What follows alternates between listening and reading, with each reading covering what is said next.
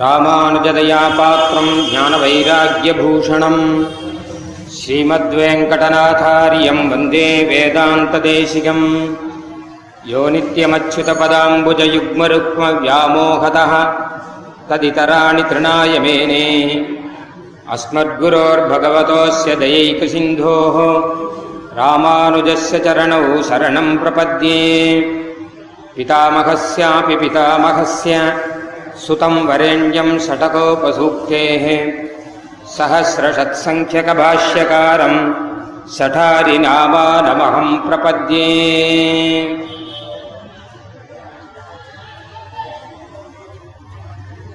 திருக்குறுகை பிரான் பிள்ளான் என்கிற திருநாமத்தை சொல்லும் போதே ஒரு காம்பீரியம் திருநாமத்தில் இருப்பது நமக்கு தெரியும் திருமாலரின் சோலைமலை என்றேன் என்ன? திருமால் வந்து என் நெஞ்சி நிறைய புகுந்தான் அப்படின்னு ஆழ்வார் சாதிக்கிறார். சில பெயர்கள்லாம் ஆச்சரியமான பெயர். திருமாலரின் சோலைமலை அப்படின்னாலே ரொம்ப அழகான பெயர். அந்த பெயரை சொல்லவே பெருமாள் மனசுக்குள்ள வந்துட்டாராம். கோயிலில் போய் பெருமாள் சேவிக்கணும்னு இல்லை. அதுபோல திருக்குறுகை பிரான் பிள்ளான் அப்படின்னு சொல்லச் அவருடைய மகத்துவம் நமக்கு தெரியும்படியாக ஒரு திருநாமம். சுருக்கமாக பிள்ளான் அப்படின்னு சொன்னா வச்சுக்கோங்க. ஏதோ நமக்கு வேண்டியவர் போல இருக்கு அப்படின்னு தோணும்.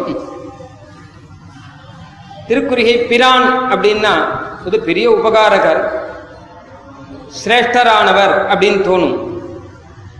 இந்த ரெண்டும் கலந்து இருக்கிற திவ்யமான ஒரு திருநாமம். நம்மளுடைய ஆச்சரியமான குரு பரம்பரையை அழகாக வடிவமைத்து கொடுத்தவர் பிள்ளான். அதாவது எம்பெருமானார் ஸ்ரீ ராமானுஜருக்கு பிறகு குரு பரம்பரை பலவிதமாக பிரிஞ்சு போச்சு. அது ராமானுஜருடைய திருவுள்ளம். பகவத் ராமானுஜர் வரைக்கும் ஒரே பரம்பரை தான் ஆனால் பகவத் ராமானுஜர் என்ன பண்ணார்னா தனக்கப்புறம் ஒரு பரம்பரை மாத்திரம் இருந்தால் போராது. பலவிதமாக சம்பிரதாயம் பரவ வேண்டும் என்பதற்காக எழுபத்தி நாலு சிம்மாசனாதிபதிகளை நியமனம் பண்ணார் அப்படின்னு நமக்கு தெரியும். அப்போ பலவிதமாக குரு பரம்பரை நடக்கும் போது நமக்கு கிடைத்திருக்கிற ஒரு குரு பரம்பரை அப்படின்னா பிள்ளானுடைய வம்சத்தில் வந்திருக்கு. பிள்ளான் வந்து பகவத் ராமானுஜருடைய ஞானபுத்திரர் அப்படின்னும் பகவத் ராமானுஜருடைய பாதுகை அப்படின்னும் பகவத் ராமானுஜர் காலத்தில் பிரசித்தமாக இருந்தவர். அந்த காலத்திலேயே எதிராஜ வைபவம். அதை எழுதும்போது வடுக நம்பிகள் இந்த விஷயத்தை சாதிச்சார். பகவத் ராமானுஜருடைய சிஷ்யர் அவர். ஒரு சின்ன விஷயம் ராமானுஜர் அந்திம காலத்தில் திருமேனியிலே நோவு சாற்றிண்டு அவர் சயனத்தில் இருக்கும்போது எல்லாருக்கும் தெரிஞ்சுடுத்து. பகவத் ராமானுஜர் திருநாட்டுக்கு எழுந்துருளப் போகிறார் அப்படின்னு. நிறைய பேருக்கு ரொம்ப கஷ்டம். ராமானுஜர் இல்லாத ஒரு லோகத்தை அவளால் சிந்திக்கவே முடியல. அந்த அளவு ராமானுஜர் ரொம்ப வேண்டியவர்.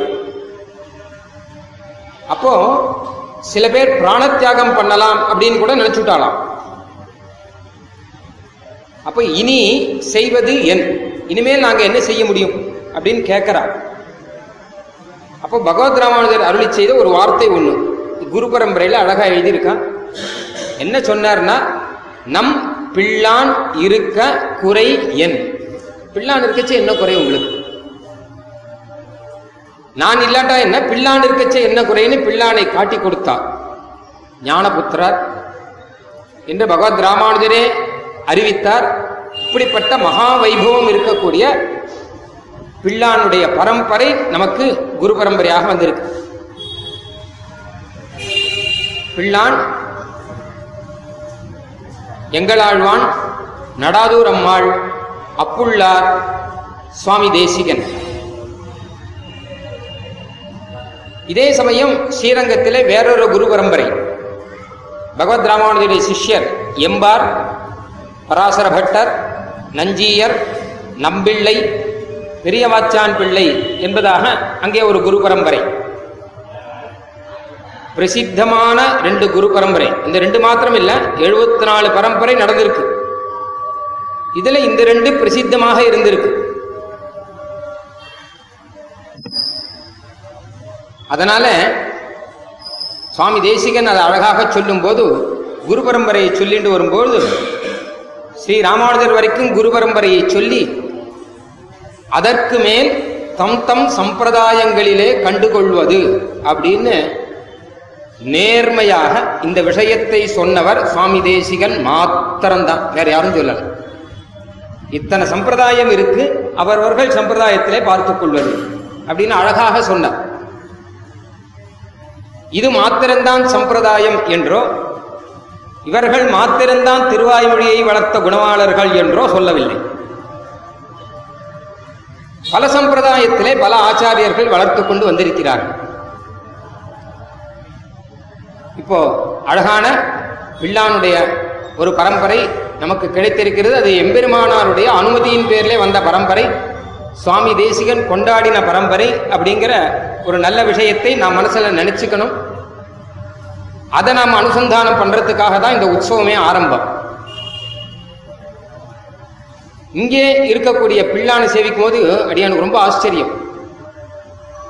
கையில் எழுத்தாணியோட இருக்க. இந்த மாதிரி வெளியில் எங்கேயாவது சேவை சாதிக்கிறாரான்னு தெரியல. எழுத்தாணியில எழுதுற மாதிரி இருக்க. என்ன எழுதுறார்? திருவாராயிரப்படி எழுதினார். அவர் எழுதின கிரந்தம் அதுதான். திருவாராயிரப்படி எழுதினார். அது தெரிஞ்ச விஷயம் தானே. எல்லாருமே கிரந்தங்கள் பண்ணியிருக்கான். அது எழுத்தாணியோட கூட இவர் அப்படி ஒரு சேவை தேவையா? அப்படின்னா அதுல ஒரு ரகசியம் இருக்கு. குறிப்பாக சொல்லணுமானால் திருவாய்மொழி வியாக்கியானம்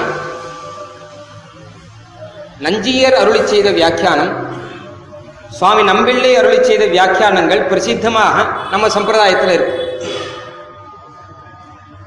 அதுல நஞ்சியர் அருளி செய்த வியாக்கியானத்தை நஞ்சியர் எழுதவில்லை. நல்லா கவனிச்சுக்கணும்.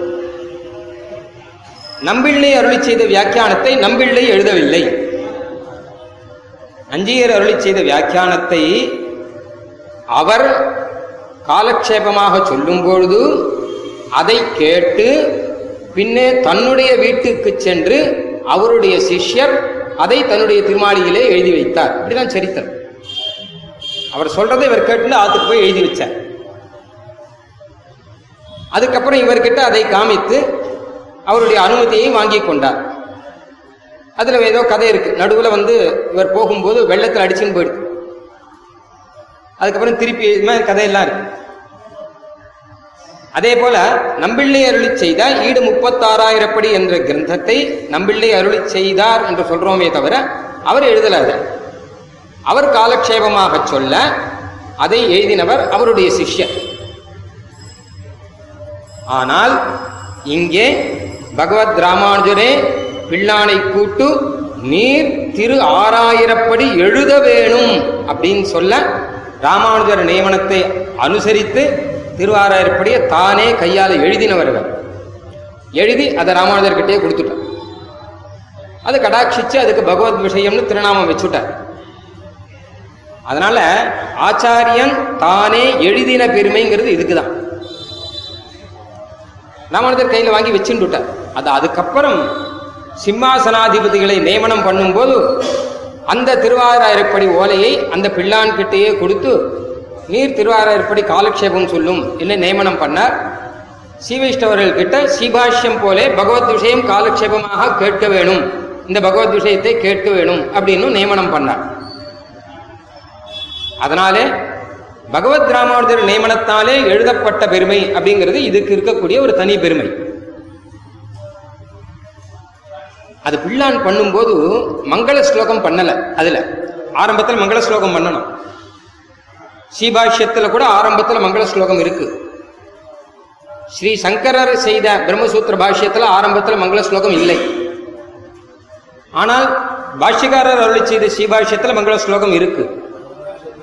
இது ஏன் அப்படின்னு கேட்டா அவ அழகா பதில் சொல்றான் பரதேவதை யாரு? இந்த கிரந்தத்திலே பிரதிபாத்தியன் யாரு? வேத பிரதிபாத்தியன் யார் அப்படிங்கிறது நன்னா தெரியுமானபடியினாலே அந்த தேவதையை குறித்து மங்கள ஸ்லோகம் பண்றார் இங்க பொருத்தமா இருக்கு. அவர்களுக்கு அது கிடையாது அப்படின்னு விஷயம் சொல்றார் மங்கள ஸ்லோகம் யாரை குறிச்சும் பண்ண முடியாது. ஏன்னா ஈஸ்வரன் கிடையாதுங்கிறது அவளுடைய சித்தாந்தம். அப்போ எல்லா கிரந்தங்களிலுமே மங்கள ஸ்லோகம் இருக்கு. நம்ம நாதமணிகள் வந்து நியாய தத்துவம் பண்ணார் அதுல மங்கள ஸ்லோகம் இருக்கு. ஸ்ரீமத் தியாமனாச்சாரிய அருளின ஸ்லோகம்னா அதுலேயும் மங்கள ஸ்லோகம் இருக்குது ஆனா பிள்ளான் மாத்திரம் திருவாராயிரப்படியில ஆரம்பத்துல மங்கள ஸ்லோகம் பண்ணலை. ஏன் பண்ணல அப்படின்னு கேட்டா பிள்ளானுடைய திருவுள்ளம் என்னன்னா இந்த கிரந்தத்தை நான் பண்ணல ஸ்ரீ பகவத் ராமானுஜர் தான் பண்ற நான் பண்ணாதானே மங்கள ஸ்லோகம் பண்ணணும்? இது அவர் தானே பண்றார். அப்போ மங்கள ஸ்லோகம் பண்ணணும்னா அவர் தான் பண்ணணும். ஏன்னா கிரந்தம் நன்னா இருக்கணுங்கிறதுக்காக பண்ணுறது தான் மங்கள ஸ்லோகம். கிரந்தம் நன்னா இருக்கணும் கிரந்தத்தை படிக்கிறவன் நன்னா இருக்கணும். அதுக்காக தான் மங்கள ஸ்லோகம். அது அவர் தானே பண்ணுறார் அப்போ அவருக்கு வேணும்னா அவர் மங்கள ஸ்லோகம் பண்ணிப்பார். அவர் பண்ணியிருக்காரான்னு கேட்டால் சீபாஷ்யத்தில் பண்ணியிருக்காரோ இல்லையோ? மங்கள ஸ்லோகம். அதுதான் இதுக்கும். சீபாஷி அர்த்தம் தானே இது திருவாய்மொழியும். வேற கிடையாதே. ஆதௌ சாரீரகார்த்த கிரமமிக விசதம் விம்சதிஹி பக்தி சாக்ரா. சீபாஷ்யத்தில் என்ன அர்த்தத்தையோ அந்த அர்த்தம்தான் முதல் இருபது பாசுரம் இங்கே திருவாய்மொழியில் இருக்கு. மீதி எல்லாம் அந்த இருபதுனுடைய விளக்கம். அப்படின்னு சாதிக்கிறார். அதனால சாரீரக பாஷ்யத்தில் என்ன அர்த்தமோ அந்த அர்த்தம் தான் இங்கே. அதுக்கு ராமானுஜர் வந்து மங்கள ஸ்லோகம் சாதிச்சுட்டார். அதுவே தான் இதுக்கு மங்கள ஸ்லோகம் அதை அருளி செய்கிறவர் ஸ்ரீமத் ராமானுஜர். அவர் தான் இதையும் அருளி செய்கிறவர். அதனால தான் செய்கிறோங்கிற எண்ணம் இல்லாமல் பகவத் ராமானுஜர் அருளி செய்கிறார்கிற எண்ணத்தோடு அருளி செய்த ஒரு உத்தமமான கிரந்தமானபடியினாலேயும் அதை பகவத் ராமானுஜரே கடாட்சம் பண்ணி அதை அங்கீகரித்து பகவத் விஷயம் திருநாமம் வச்சு அதை காலக்ஷேபத்தில் இதை எல்லாரும் கேட்கணும்னு நியமனம் பண்ண பேர். இந்த பிரபாவெல்லாம் இருக்கக்கூடிய இந்த திருவாராயிரப்படி. எந்த புஸ்தகத்துக்குமே கிடையாது. அப்படிப்பட்ட ஒரு ஆச்சரியமான ஒரு கிரந்தம். அதனால்தான் அந்த ஓலையை அவர் எழுதும்படியாக அழகாக இருக்கும் இங்கே மூர்த்தியை நாம் சேவிக்கிறோம். இப்போ அடியனுடைய தலைப்பு திருவாராயிரப்படி நயங்கள். ரொம்ப அழகா அனுபவிக்கலாம். ஏன் பிள்ளானை தேர்ந்தெடுத்தார் அப்படின்னா பிள்ளான் சரித்திரத்துல ஒரு சின்ன கதை இருக்கு. சின்ன வயசுலேருந்தே குழந்தையா இருக்கும் போதுலேருந்தே பிள்ளானுக்கு திவ்ய பிரபந்தத்துல ஈடுபாடு ரொம்ப அதிகமா. ஓயாம போச்சியும் வரைச்சியும் எப்பவுமே ஆழ்வார் எப்படிலாம் சொல்லிருக்காருன்னு இதை சொல்லிட்டு இருக்கார் சின்ன வயசுலேருந்தே. ரெண்டாவது விஷயம் பகவத் ராமானுஜர்கிட்ட ஈடுபாடு ரொம்ப அதிகம். அதுவும் சின்ன வயசுலேருந்தே. அதனாலதான் திருமலை நம்பிகள் பிள்ளானை ராமானுஜர்கிட்டே அனுப்பிச்சுட்டார். உம்முடைய கடாட்சத்துக்கு ஏற்ற பாத்திரம்னு சொல்லி அனுப்பிச்சுட்டாராம். அதனால அந்த திவ்ய பிரபந்த ஈடுபாடு அந்த நாதமுனிகள் வம்சத்தில் வந்தபடினாலே இவருக்கு இருக்குங்கிறத பகவத் ராமானுஜர் பார்த்து அவர் அருளி செய்த வார்த்தை என்னன்னு கேட்டால் எமக்கு ஸ்ரீ நாதமுனிகளும் ஸ்ரீ ஆளவந்தாரும் செய்தருளும் கடாட்சம் உமக்கு ஜன்ம சித்தமாய் இருக்கும் எனக்கு அவளுடைய கடாட்சம் இருக்கு. இருக்கவே தான். ஆளவந்தார் கடாட்சம் இருக்கவே தான். நான் இப்படி இருக்கேன். திருமலை நம்பிகள் கட்டாட்சம் இருக்கவே தான். திருமலை நம்பிகள் சின்ன வயசுல குழந்தை பிறந்த உடனே பண்ண கட்டாட்சம் ஆள வந்தார் இங்க கைமாடிக்கவரன் சன்னதியிலே அங்க வந்து ஆள வந்தார் பண்ணல கட்டாட்சம் இந்த கடாட்சங்கள்லாம் தானே என்ன வளர்த்தது. எட் பதாம்போருகத்தியான வித்வஸ்தா சேஷகல்மஷா வஸ்துதாம் உபயாத்தோகம் யாமுனேயம் நமாமிதம் அப்படின்னு சொல்றாரு இல்லையா? இந்த கடாட்சங்கள்லாம் உமக்கு ஜன்ம சித்தமாயிருக்கு இது எனக்கு பாக்ய சித்தம் உமக்கு ஜென்ம சித்தம் அப்படின்னு எம்பெருமானாரே அருளி செய்தாராம். ஆக அப்படிப்பட்ட ஒரு கடாட்ச விசேஷத்தாலே பிள்ளான் இருந்தபடியாலே பல பல அர்த்தங்கள் எல்லாம் ஆச்சரியமா தோணும். இன்னும் பகவத் ராமானுஜர் சாதித்த அர்த்தங்கள் வேற. அதனால திருவாராயிரப்படியிலே ஒரு ஒரு அக்ஷரமும் எடுத்து பார்த்தால் பரம போக்கியமாக இருக்கு. திருவாய்மொழி எத்தனை போக்கியமோ அத்தனை போக்கியம். அதற்கு நிறைய உதாகரணங்கள் சொல்லணும். அதுதான் அடியனுடைய காரியம் இப்போ. எத்தனை சொல்ல முடியுமோ பார்க்கிறேன். அனுபவம் தான் முக்கியம். சுவாமி சாதிச்சார் இல்லையா? திருவாய்மொழிக்கு அவதாரிகை ஒரே வரிதான் பிள்ளைன்னு சாதிச்சிருக்க ஆழ்வார் தாம் அனுபவித்தபடியே பேசுகிறார். அவருடைய அனுபவம் வெளியில் வந்திருக்கு. உள்ளுக்குள்ள அனுபவம் நிறையா இருக்கு. ஓவர் ஃப்ளோ ஆகி வெளியில் வந்திருக்கு. அதுதான் திருவாய்மொழி. அது பரம கருணையினாலே வந்திருக்கு. நம்மாழ்வார் தியானத்திலே இருந்துண்டு திருப்புலி மரத்திலே தியானத்திலே இருந்துண்டு அங்கே வரக்கூடிய திவ்ய தேச எம்பெருமான்களை எல்லாம் நேர பார்த்து மங்களாசாசனம் பன்னெண்டு இருக்கிறவர் உள்ளுக்குள்ளே அப்படியே இருக்கலாம். அவர் பேச வேண்டிய அவசியம் இல்லை. ஆனால் அருள் கொண்டு ஆயிரம் இன்தமிழ் பாடினான் அருள் கண்டீர். இவ்வுலகினில் மிக்கதே. பெருமாள் பண்ண அனுகிரகம் இருக்கட்டும். எத்தனை அனுகிரகம் இருந்தால் ஆயிரம் பாட்டு பாடியிருப்பார். உண்மையான நிலைமை பார்த்தா நம்ம கிட்ட பேசவே கூடாது. நம்மளை பார்க்கவே கூடாது. தியானத்தில் பகவானை நேர பார்க்கிறவர் கண்ணனை நேர பார்க்கிறவர் நம்மளை எதுக்கு பார்க்கணும்? ஆனால் எத்தனை கிருபையோடு கூட நமக்கு சொன்னால் விரோதம் இது ஆகிலும் சொல்லுவன் கேள்வினும் அப்படின்னார் சொன்னால் விரோதம் இது நம்மளும் சொல்லுவோம். லோகத்தில் நிறைய பேர் சொல்றா. என்னப்பா அப்படின்னா சொன்னால் விரோதம் அப்படின்வாமா சொன்னால் சண்டை வரும்னு அர்த்தம். ஆனால் அந்த அர்த்தம் இல்லை இங்கே. இங்கே பிள்ளான் வேற ஒரு அர்த்தம் சாதிக்கிறார். இவர் என்ன சொல்ல போறார் அப்படின்னா என்னாவில் இன்கவி யான் ஒருவருக்கும் கொடுக்கிறேன். தென்னா தெனாவென்று வண்டு திருவேங்கடத்து என்னானை என்னப்பன் எம்பெருமான் உளனாகவே அப்படின்னு நான் என்னுடைய வாய்க்கொண்டு மனுஷனை பாடமாட்டேன். எந்த ராஜாக்களையும் பாடமாட்டேன்.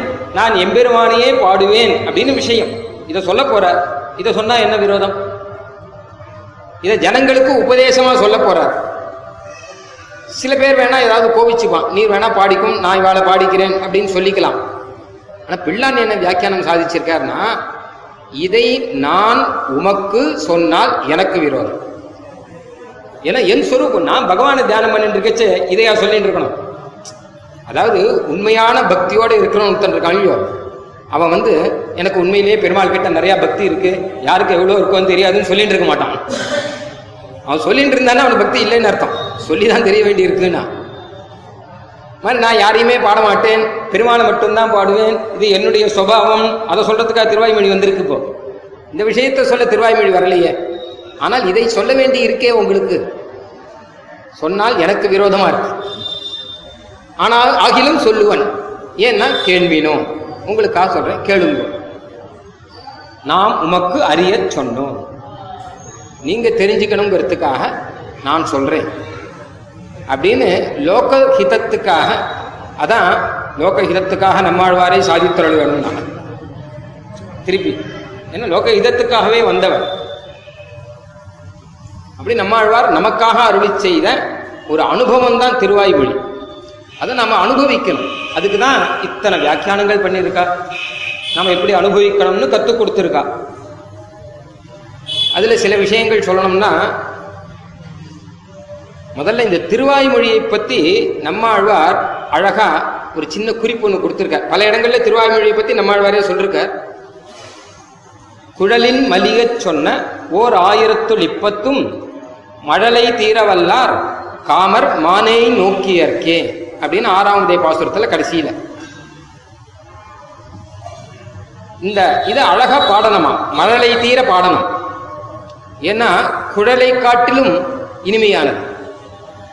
உலகத்துல மதுரமானது எது அப்படின்னு கேட்டா தமிழ்ல ஒரு பாட்டு இருக்கு குழல் இனிது யாழ் இனிது என்ப தம் மக்கள் மழை சொல் கேளாதவர். குழல் தான் இனிது புல்லாங்குழல் தான் ரொம்ப மதுரமா இருக்கும்னுவா. யாழ் அப்படி வீணை மாதிரி இருக்கும். அது மதுரமா இருக்கும் அப்படின்னு சொல்லுவா. யார் சொல்லுவான்னா மழலை சொல் கேளாதவர். தன் குழந்தையினுடைய மழலை சொல்லை கேட்காதவர் கேளாதவர் அப்படி சொல்லுவாளாம்.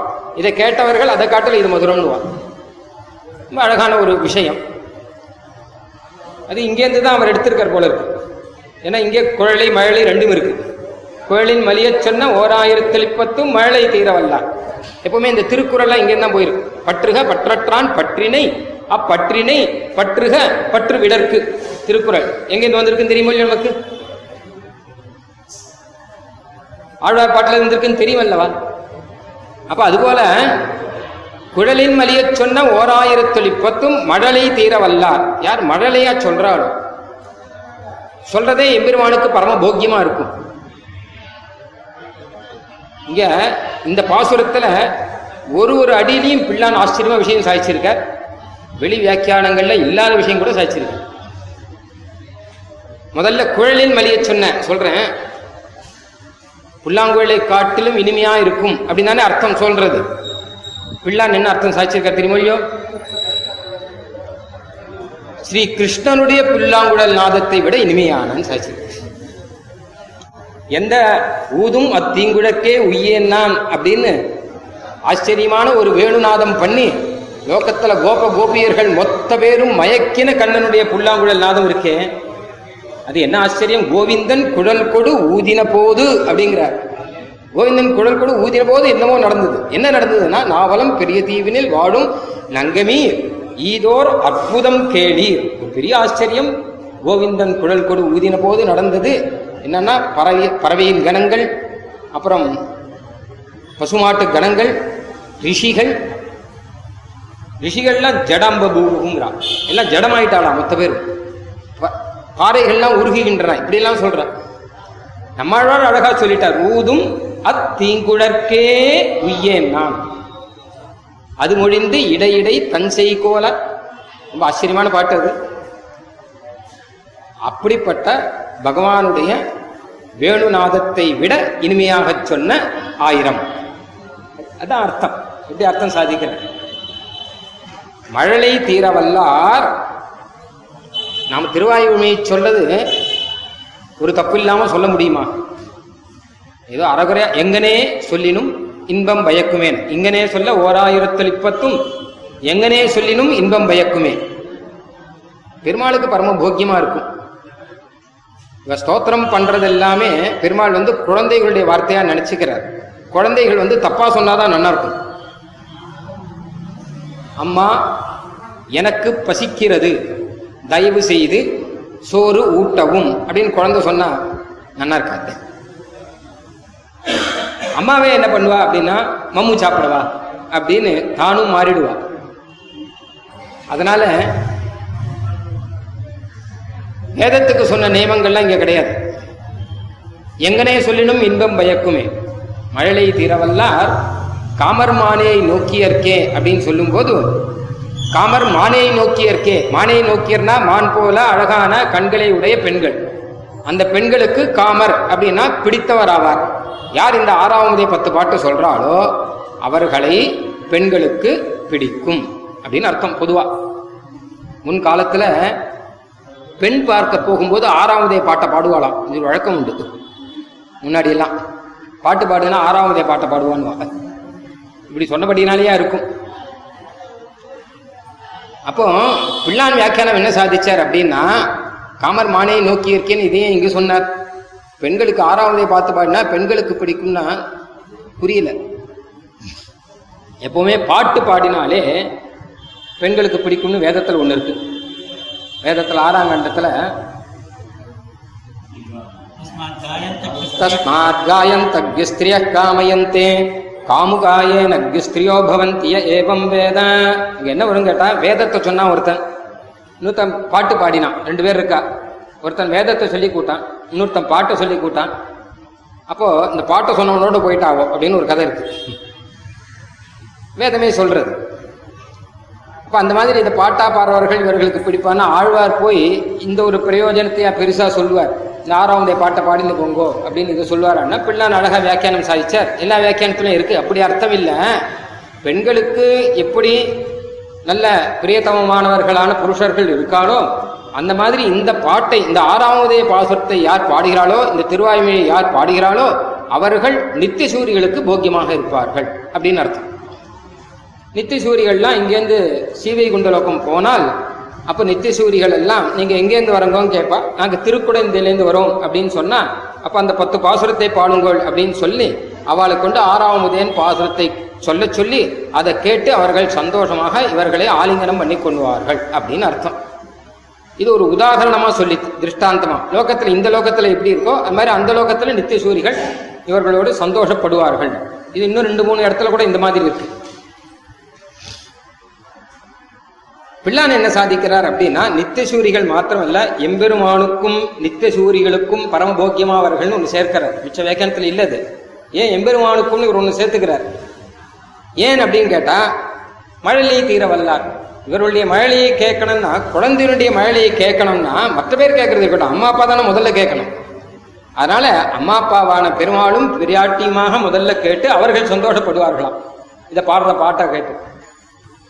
அதுக்கப்புறம் எல்லாருமே சந்தோஷப்படுவார்கள் அப்படின்னு அழகா சொன்னார். இந்த ஆரம்பத்துல உழலை அன்பின் பேச்சு முலையோடு அவளை உயிருண்டான். கடல்கள் அவையே சரணாக கொண்ட குருகூச் சடகோபன். அப்படின்னு ஒவ்வொரு வரியிலுமே ஒரு விஷயம் இருக்கு. வேளையன்பின் அன்பின் பேச்சு முலையூடுன்னு சொல்லும்போது பூத்தனா சம்ஹாரம் பண்ணவன். பேய்ச்சி பூத்தனா ஆய்ச்சி யசோதை. யசோதைக்கு ஆய்ச்சின் பேர் இவளுக்கு பேச்சின் பேர் உழலை என்பி அவளுடைய ஒரு ஒரு எலும்பும் உள்ளுக்குள்ள உலக்கை மாதிரி இருக்குமா அத்தனை ஒரு ரூபமுடையவள். அவளை முலையூடு அவளை உயிருண்டான். அப்படின்னும் போது இது எதுக்காக சொன்னார் அப்படின்னா ஆசிரித விரோதி நிரசன சீலனான அப்படின்னு வியாக்கியானங்கள்ல இருக்கு. ஆசிரியர்களுடைய விரோதிகள் யாரோ அவர்களை எல்லாம் ஒழிக்கக்கூடிய சுபாவமுடையவன் பெருமான். பெருமான் வந்து கம்சனை கொல்லணும் அப்படிங்கிறதுக்காக கம்சவதத்துக்காக ஸ்ரீ கிருஷ்ணாவதாரம் பண்ணார். அது கம்சன்கிட்டே முன்னாடி ஒரு எச்சரிக்கை கொடுத்துட்டார். எட்டாவது குழந்தை ஒன்று கொல்லும் அப்படின்னு. அவன் ஒரு முட்டாள். முட்டாள் தான் வரும் அதுல. ஏன் முட்டாளே? இந்த வசுதேவருக்கும் தேவகிக்கும் பிறக்கிற எட்டாவது குழந்தை உன்னை கொல்லும். அப்படின்னா அவன் முட்டாளுங்கிறத அவன் நிரூபிச்சான். ஏன்னா உடனே டென்ஷன் ஆயிட்டான். எட்டாவது குழந்தை கொள்ளுன்னா இன்னும் எட்டு வருஷமாவது ஆகும் இல்லையோ? அது வரைக்கும் நிம்மதியா இருக்கலாம் இல்லையோ? எட்டு வருஷத்துக்கு அப்புறம் தானே அது? அப்புறம் பார்த்துக்கலாம் இல்லையோ? ஆனால் அன்னிலேருந்து ஆரம்பிச்சு அவன் தூங்கல. அன்னிலிருந்து ஆரம்பிச்சு அவன் ஆகாரம் பண்ணலை. அதான் கம்சன் வயிற்றில் நெருப்பெண்ண நின்ற நெடுமாலேங்கிறார். முதல்ல அவன் வயிற்றுல நெருப்பு கக்கிட்டார் அதுக்கப்புறம் மற்ற காரியம் பார்த்துக்கலாம். அது மாத்திரம் இல்ல எட்டாவது குழந்தை கொல்லும் அப்படின்னு தானே சொன்னார் எட்டாவது குழந்தை எப்போ கொல்லும்னு சொல்லல இல்லையோ. இந்த எட்டாவது குழந்தை எட்டாவது வயசுல தான் அங்கே வருது. எட்டு வருஷம் கழிச்சு தான் அது மதுரைக்கே திருப்பி வருது. அது வரைக்கும் வெளியில் போயிடுது. அப்போ எட்டு எட்டு பதினாறு வருஷம். இந்த பதினாறு வருஷம் தூங்காமல் இருந்தது ஒரு முட்டாள் தான் பண்ணுவான். நிம்மதியாக இருக்கலாம் முடியும். உன்னை கொல்லக்கூடிய குழந்தை எங்கோ வளருகிறது அப்படின்னு ஒரு குழந்தை சொல்லித்து அப்படியா சந்தோஷம். இங்கே இல்லையோ இல்லையோ? சந்தோஷம் அப்படின்னு இருக்கலாமோ இல்லையோ? அது இல்லாமல் இந்த அக்ரூரை கூட்டு நீ போய் இந்த குழந்தைய கூட்டுன்னு வா அப்படின்ற. இதுதான் முட்டாள்தனம். அப்போ இவன் ஒத்த ஒத்தரையா அனுப்புறான். முதல்ல பூத்தனை தான் வந்தார் போய் அந்த குழந்தைய கொண்டுட்டு வா குழந்தைய கொண்டுட்டு வான்னு. குழந்தை பாட்டுக்கு அங்கே இருக்கு. நீ பாட்டுக்கு இங்கே இருக்கலாம் முடியும் அது இருக்க தெரியல. அப்போ பகவான் என்ன பண்ணான்னு கேட்டா பிறந்த உடனேயே கம்சனை கொண்டு இருக்கலாம் ஆனா ஏன் கொல்லல அப்படின்னா இந்த அவதாரம் பண்ண பலன் இதுக்காக கம்சனை கொள்றதுக்காக இல்ல.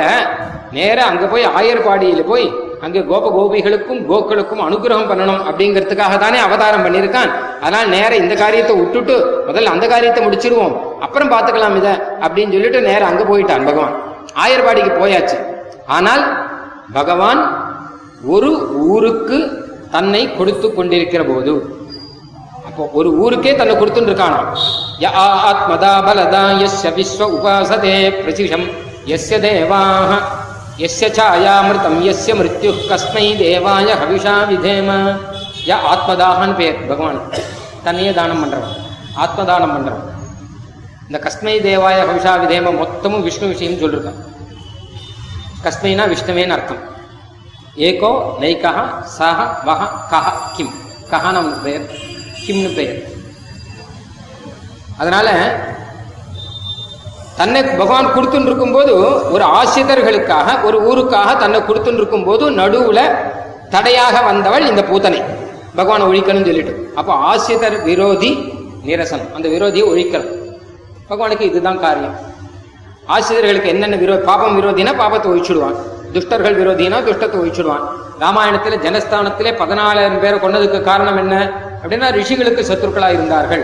அதான் தன் திருஷ்டுவா சத்ரு ஹந்தாரம் மகரிஷீனாம் சுகாவகம் அப்படின்னு சொன்னாங்க அதனால ஆசிரித விரோதி நிரசன சீலனான அப்படின்னு எல்லா வியாக்கியானத்திலும் இருக்கும்போது பிள்ளான் என்ன அருள் செய்கிறார் அப்படின்னா ஆசிரித விரோதி நிரசன போகனான.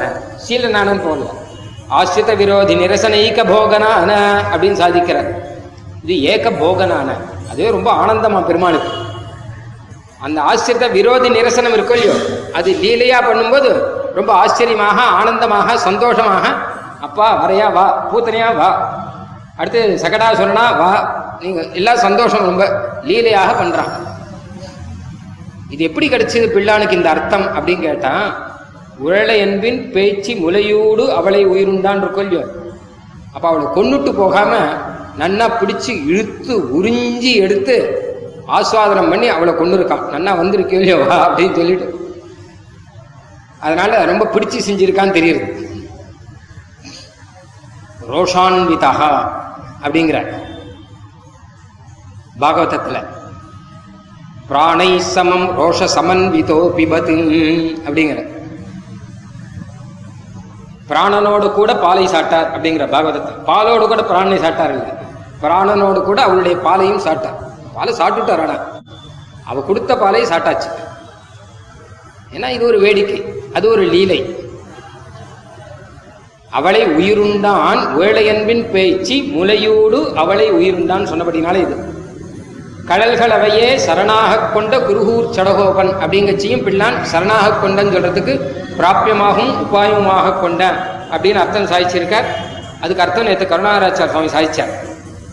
குழலின் மலியச் சொன்ன ஓராயிரத்து இப்பத்து ஆசிரித்த விரோதி நிரசனம் அப்படிங்கிறத பகவான் போகமாக செய்தான் அப்படிங்கிறதுக்கு இன்னொரு அழகான இடம் ஒன்று இருக்கு. அதுவும் பிள்ளன் தான் சாதிச்சிருக்கார். வேற எங்கேயும் பார்க்க முடியாத ஒரு அர்த்தம். இந்த கம்சனை போய் எப்படி வதம் பண்ணார் அப்படின்னு மதுரையில் போய் கம்சனை வதம் பண்ணச்ச பெரிய கூத்து நடந்தது. அதையெல்லாம் ஆழ்வார் வந்து ஒரு பாட்டில் ரொம்ப அழகாக சாதிச்சிருக்கார். வார்க்கடா வருவி ஆனமாமலையின் மறுப்பினை கோடறி திருட்டி ஊர்கொள் தின்பாகன் உயிர் செகுத்து. அரங்கின் மல்லரைச் செற்று சூழ்பரன் மேல் போர்க்கடா அசுரர் புறக்கிட மாடமீமிசை கம்சனை தகர்த்த சீர்கொள் சிற்றாயன் திருச்செங்குன்றூரில் திருச்சிற்றாற்று எங்கள் செல் சார்வே அப்படின்னு ரொம்ப ஆச்சரியமான பாசம். ஆச்சாரியர்கள் என்ன பண்ணுவா? இந்த கதையெல்லாம் மொத்தமாக சொல்லாமல் வார்க்கடா அருவியில் சொன்னதை செய்துன்றுவா ஏன்னா மொத்த கதை இதுல இருக்கு? மதுரையில நடந்த மொத்த கதை இதுல இருக்கு. வார்க்கடா அருவி யானமாமலை என் மறுப்பிடை குவடிரி துருட்டி. முதல்ல உள்ளுக்குள்ள மதுரைக்குள்ள போன உடனே கோலையாபீடன்னு பெரிய யானை இருந்துதான். அதுலேருந்து அப்படியே மதம் கொட்டுறதான். அது மலையிலேருந்து அருவி கொட்டுற மாதிரி மதம் கொட்டின்னு இருக்கான் போய் அந்த ஆணையை துவம்சம் பண்ணான். ஊருக்குள் தின் பாகன் உயிர் சிகத்து பக்கத்தில் பாகன் இருக்கான் இல்லையோ? அவன் என்னுடைய யானையை போய் ஏன் போய் பண்ண அப்படின்னு சண்டைக்கு வந்தான். யானையே கொண்டு வச்சு அப்புறம் இவன் சண்டைக்கு வரக்கூடாது. ஆனால் என் யானை இது? இதை ஏன் போய் கொன்ன? அப்படின்னு சண்டைக்கு வர பக்கத்தில் இருக்க பசங்கள்லாம் என்ன பண்ணிட்டு நிறைய பசங்க இருக்கு சுத்தி. இதுங்கெல்லாம் கண்ணன் கிட்ட போய் இந்த யானையை கொள்றது இருக்கட்டும். இவன் பாடு தாங்க முடியல. எங்களையெல்லாம் கிட்ட வராத மிரட்டின்னு இருக்கான். அப்படின்னா முதல்ல சரின்னு சொல்லிட்டு அவனையும் ஒழிச்சுட்டான். ஊருக்குள் தின்பாகன் உயிர் சிகுத்து அரங்கின் மல்லரை செற்று உள்ளுக்குள்ள போய் சாணீர முஷ்டிகன் முதலான மல்லரை எல்லாம் குவிச்சுட்டான் சூழ்பரன் மேல் போர்க்கடா அசுரர் புறக்கிட மேல கம்சனை சேர்ந்தவர்கள்லாம் பரன் மேல அப்படியே உட்காந்துருக்காளாம் எல்லாம் அடுத்து கண்ணன் அந்த மல்லர்களை கொன்னுட்டு அப்படி மேல பார்த்தானா எல்லாரும் ஓடி போயிட்டான் மொத்த பேரும். அந்த கப்புன்னு இந்த சினிமால பார்த்தா தெரியும். திடீர்னு காணாது போயிடுவாங்க அந்த மாதிரி திடீர்னு காணாது போயிட்டான் கம்சராஜா மாத்திரம்தான் இருக்கான் அப்ப மேலே. மாட மீமிசை கம்சனை தகர்த்த. அந்த கம்சனை நேர இங்கிருந்து பரன் மேலே போய் அங்கிருந்து உருட்டி கீழே வளைச்சுட்டான் மேலேருந்து மாடியிலேருந்து கீழே உருட்டியே கொண்டு வந்துட்டான். சீர்கொள் சிற்றாயன் அப்படியெல்லாம் செய்து கம்சனை உருட்டி விட்டவன் அந்த ஒரு சீர்மை பெற்றவன் சிற்றாயன். இந்த பதத்தெல்லாம் இப்போ வரப்போறேன். அவனுக்கு அந்த கண்ணனை சொல்லும்போது ஆழ்வார் வந்து சிற்றாயன் அப்படின்னு ஒரு பதம் போட்டிருக்கார். சின்ன ஆயர் பையன் அப்படின்னு அர்த்தம். அழகா என்ன வியாக்கியானம் பண்ணிருக்கான்னா இத்தனையும் செய்தது யார் ஒரு ராஜாதி ராஜனா இல்ல தேவாதி தேவனானா அதெல்லாம் இல்ல. ஆயர் குலத்து பையன் மொத்தத்தையும் செய்திருக்கான் அப்படின்னு. சீர்கொள் சிற்றாயன் திருச்செங்கண்டூரில் திருச்சிற்றாற்று எங்கள் அவன் இருக்கிற இடம் அந்த திருச்செங்குன்னூர் திருச்சிற்றாற்றம்பலம் அப்படின்னு சொல்லணும் அங்க. திருச்செங்குன்னூர்ல பெருமாள் சேவிக்க போனா ஆட்டோவில் ஏறி உட்காந்து கோயிலுக்கு போகணும்னு சொன்னா எங்கேயாவது கொண்டு விட்டுருவான். திருச்சிற்றாற்றம்பலம் அப்படின்னு தான் சொல்லணும். அப்போ தான் கரெக்டாக அந்த பெருமாள் கோயிலுக்கு கொண்டு விடுவோம் இப்போது பிள்ளான் என்ன சாதிச்சார்? இங்கே ஏன் சிற்றாயன்னு சொன்னான்? இந்த காரியத்தை செய்ததெல்லாம் பெரிய ஆள் இல்லை. எங்க கண்ணன் செய்தான் அப்படின்னு இந்த பசங்கள்லாம் கை தட்டி சிரிச்சுட்டு இருக்கு சின்ன பையன் அழகா செய்தான்னு லீலை. ஆனா பிள்ளான் என்ன சாதிச்சார்னா அந்த கம்சனை மேலிருந்து கீழே உருட்டி தள்ளினா இல்லையா? அப்ப மதுரையில இருந்த ஜனங்களுக்கு அது கொஞ்சம் இஷ்டம் இல்லை அண்ணா ராஜாவுக்கு போய் இப்படி வந்துருத்தேன் நம்ம மகாராஜா என்ன ஆனாலும் பெரிய ராஜாவா இருந்தவர். அதனால அவரை கொஞ்சம் கௌரவமா கொல்லக்கூடாதோ இப்படியா மேலேருந்து பந்த உருட்டுற மாதிரி கீழே உருட்டி அவ ஐயோ ஐயோன்னு கத்தும்படியாக பண்ணி இப்படிலாம் சின்ன பயத்தனமா நடந்துக்கிறானே. ஒரு ராஜாவுக்கு வேண்டிய கௌரவத்தை கொடுக்க தெரியலையே அப்படின்னு அவெல்லாம் சொன்னாலாம் அப்ப பக்கத்துல ஆயர்பாடியிலேருந்து சில பசங்க போயிருக்கு கிருஷ்ணனோட கூடவே. அந்த பசங்க சொல்லிட்டு உங்க ராஜாவுக்கு தான் விஷயம் தெரியல. எங்க கண்ணனுக்கு எதுவுமே மேலே இருந்தா பிடிக்காது. இந்த வெண்ணெய்ங்கிறது கீழே இருந்ததுன்னு வச்சுக்கோங்க. அது அப்படியே சாப்பிட்டுட்டு போயிடுவான். அது உரியில மேல மாத்திரம் வச்சுட்டு இருந்தானா வெண்ணெய் விழுங்கி வெறுங்கலத்தை வெப்பிடையில் அதை நோசை கேட்கும். அதை உடைக்காம போக மாட்டான். கண்ணனுக்கு எட்டாத மேல வைக்கணும்னு யாராவது நினைச்சா அந்த கலத்தோடு சேர்த்து உடைச்சுட்டு தான் போவான். உங்க மகாராஜா கீழே இருந்தா பொழைச்சிருப்பார் அவர் மேலே இருந்தபடினால அந்த வெண்ண ஞாபகம் வந்திருக்கும் இவனுக்கு. சரின்னு சொல்லிட்டு அதை உடைச்சிட்டு போயிட்டான் அப்படின்னு அதான் சித்ராயங்கிறதுக்கு பிள்ளான் சாய்ச்ச அர்த்தம். அங்க பண்ணின வழக்கத்தை விடாம இங்கேயும் தொடர்ந்து பண்ணான் மதுரைக்கு வந்தும் அப்படின்னு. இதுதான் அழகான விஷயம். இதுதான் ஆச்சரியமான ஒரு அனுபவம். சீர்கொள் சிற்றாயன் திருச்செங்கன்றூரில் திருச்சிற்றாற்றங்கள் செல் சார்வே. அப்படிங்கிற இடத்துல ஒவ்வொரு பதத்திலுமே பார்க்கலாம். சிற்றாயன்கிற ஒரு சின்ன பதத்துல இப்படி பார்த்தோம் நம்ம இன்னும் அழகா பார்க்கணும்னா இந்த சுவாமி சாதிக்கும் போது அப்படியே தமிழ்நாடு சாதிக்கும் போது ஒரு விஷயம் ஞாபகம் வந்தது. அதை சொல்றேன். திரமிடோபனிஷத் தாற்பரிய ரத்னாவி சுவாமி தேசிகன் சாதிச்சார்.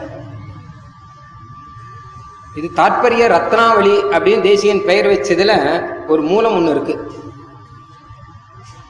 ஆழ்வார் ஒரு பாட்டு சாதிக்கிறார் கோவை வாயாள் பொருட்டு ஏற்று நிறுத்தம் இருத்தாய் மதிலிலங்கை கோவை வீயச் சிலை குனித்தாய் குலநல் யானை மறுப்புசித்தாய் பூவை வீயா நீர் தூவி போதால் வணங்க நேலும் நின் பூவ வீயாம் வேணிக்கு பூசும் சாந்து என் நெஞ்சமே அப்படின்னு அழகான பாசுரம்.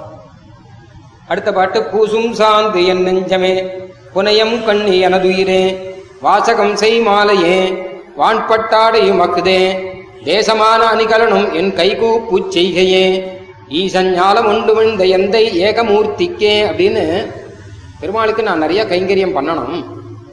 எத்தனையோ உபகாரங்கள்லாம் பண்ணியிருக்கான்.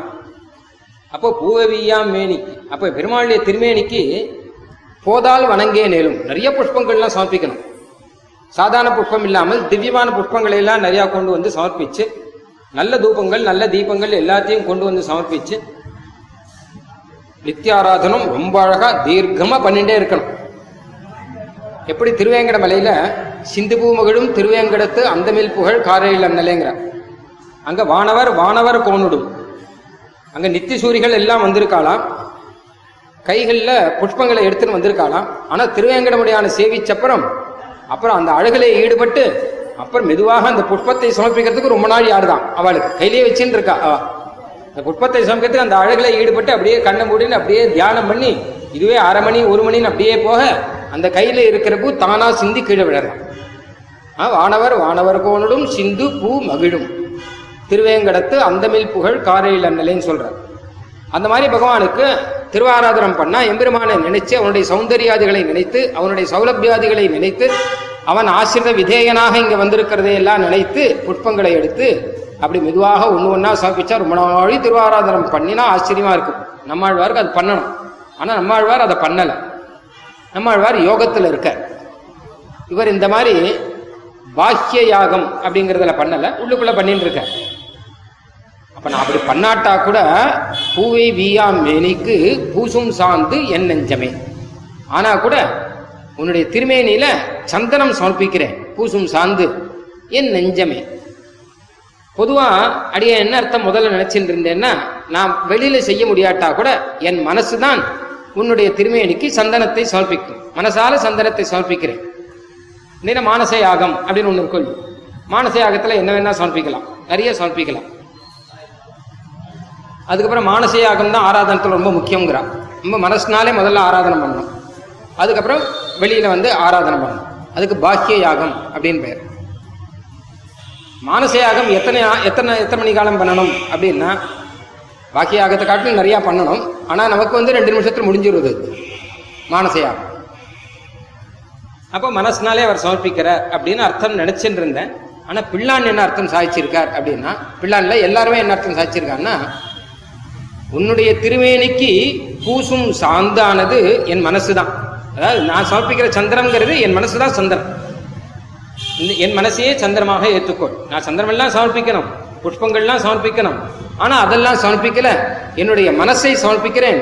இதுதான் உன் திருமேனிக்கு சந்தனம். அப்படின்னு அர்த்தம். பூசும் சாந்து என் நெஞ்சமே. இனிமே இந்த அர்த்தத்தை வச்சுக்கோங்க. இனிமே அடுத்த பாட்டு. பூசும் சாந்து என் நெஞ்சமே. புனையும் கண்ணி எனது உயிரே கண்ணினா மாலை. உனக்கு சமர்ப்பிக்கிற மாலை என்ன கேட்டா எனது உயிரே.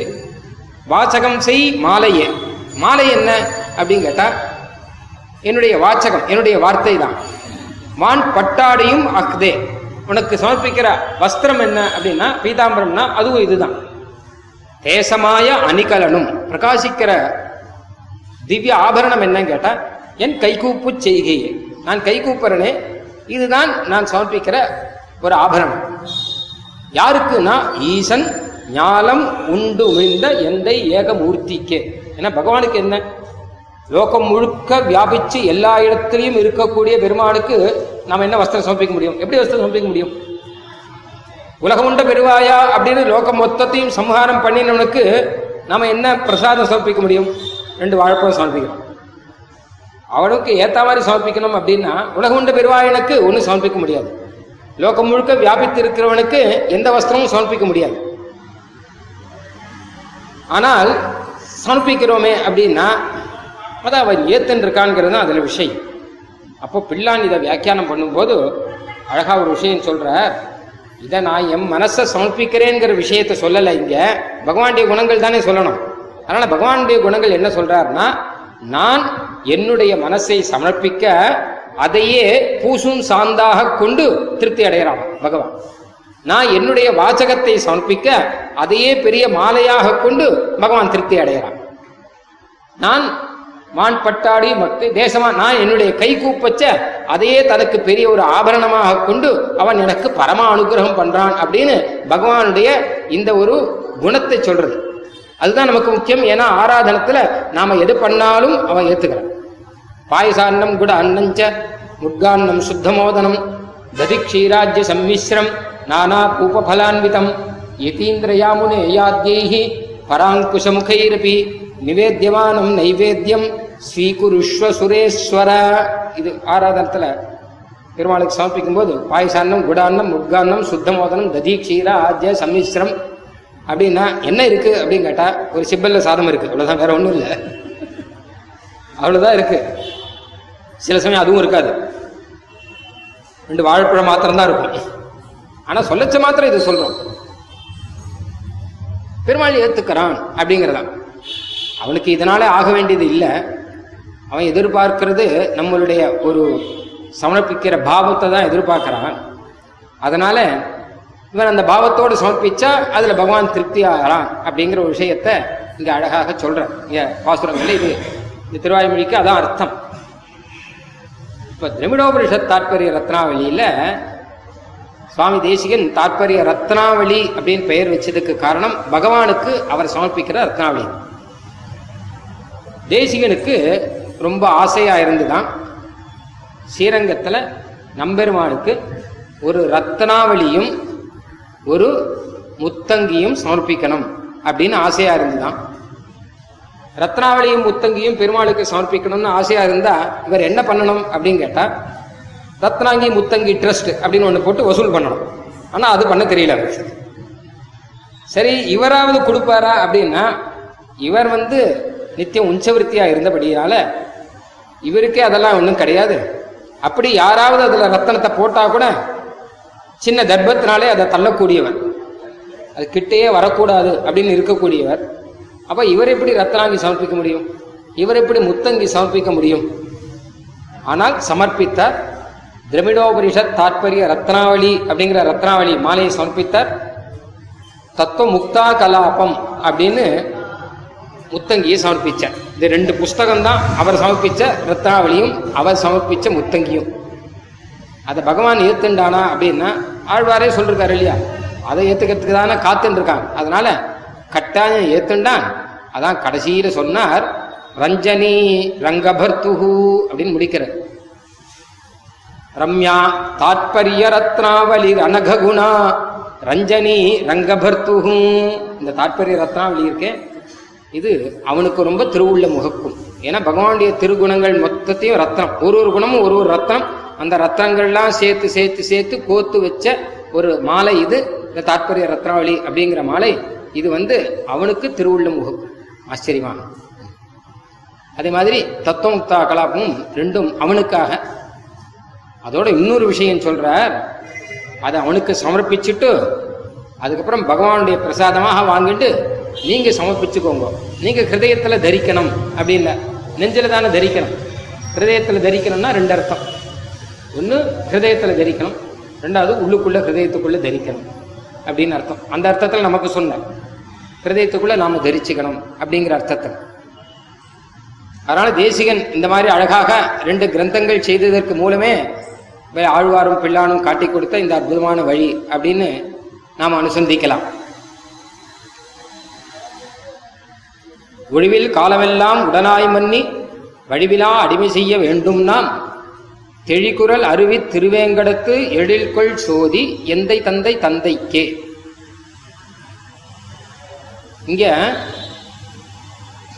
எந்தை தந்தை தந்தை தந்தை தந்தைக்கும் முந்தை வானவர் வானவர் கோனடும் சிந்து பூமுகளும் திருவேங்கடத்து அந்தமில் புகழ் காரழில் அண்ணலே. இந்த பாசுரங்கள்லாம் பார்த்தா திருவேங்கட மலையை அப்படி ரொம்ப பிரசஸ்தமாக ஏற்றி வைக்கிற.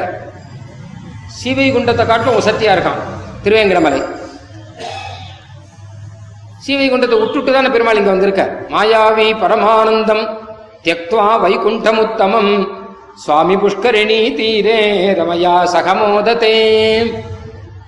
எப்போ திருவேங்கட மலைக்கு வந்துட்டாரோ இப்போ ஏதோ ஒன்று விட்டுட்டு தான் வந்திருக்கான்னு அர்த்தம். எப்பவுமே இத்தனை பேர் இங்கே உட்காந்துருக்கான்னு வச்சுக்கோங்க. ஏதோ ஒரு காரியத்தை விட்டுட்டு தான் இங்கே வந்திருக்கா. காரியம் நிறையா இருக்கு. காரியம் இல்லைங்கிறது இல்லை. அந்த காரியத்தை விட்டுட்டு இங்கே வந்து உட்காந்துருக்கோம் அங்கே இருக்கிறோம் யாருன்னா இதை விட்டுட்டு அங்கே உட்காந்துருக்கான் ஏதாவது ஒன்று விட்டுட்டு தானே ஒன்று இருக்க முடியும். ஒன்று தான் நடக்கும். அப்போ பெருமாள் என்ன பார்த்தாருன்னு கேட்டா திருவேங்கட மலைக்கு வந்துட்டாருன்னா வைகுண்டத்தை விட்டுட்டு வந்துட்டார் அப்படின்னு அர்த்தம். என்ன தெக்துவா வைகுண்டம் உத்தமம். ஏன் அதை விட்டுட்டு வந்தார்? அதை காட்டில் இது நல்லா இருக்குன்னா அப்படி இல்லை அது உத்தமம் அது. அதான் எதப்பரோ திவோ ஜோதி தீபிதேன்னு ரொம்ப வசத்தியான ஒரு இடம். ஆனால் உத்தமமாக இருந்தால் கூட அதை விட்டுட்டு வந்துட்டார். ஏன் அப்படின்னா மாயாவி. அது பரமானந்தம். அந்த பரமானந்தமான உத்தமமான வைகுண்டத்தை விட்டுட்டு இங்க வந்ததுக்கு காரணம் என்னன்னு கேட்டா மாயாவி ஆச்சரியமானவன். என்ன தன்னுடைய குழந்தைகள்லாம் இருக்கிற இடம் இது. அதனால இங்க வந்து இருப்போம் அப்படின்னு குழந்தைகளோடு கூட வந்து இருக்கலாம் இவர்களை உஜ்ஜீவிப்பிக்கலாம் அப்படிங்கிறதுக்காக ஒரு கிருஷி வளம் அப்படிங்கிற சுவாமி தேசிகன் வந்து தயாசதகத்துல. எப்படி பயிர் காக்கிறவன் வந்து பயிரை அறுப்பானோ அது மாதிரி சரணாகத சஸ்ய மாலினீயம் விஷசைலேச கிருஷி வளம் தினோத்தின்னு சரணாகதர்கள் சரணாகதி பண்ணவர்கள் அப்படின்னு பயிரை எல்லாம் அறுத்துன்னு போயிட்டு இருக்காராம் ஒரு மலையில் இருந்துட்டு கிருஷிவரனா இருந்துட்டு அப்போ அதை விட்டுட்டு திருவேங்கடமடையா இங்கே வந்துட்ட. அதான் பரன் சென்று சேர் அப்படின்னா அவன் வந்து இருக்கிற இடம் இது.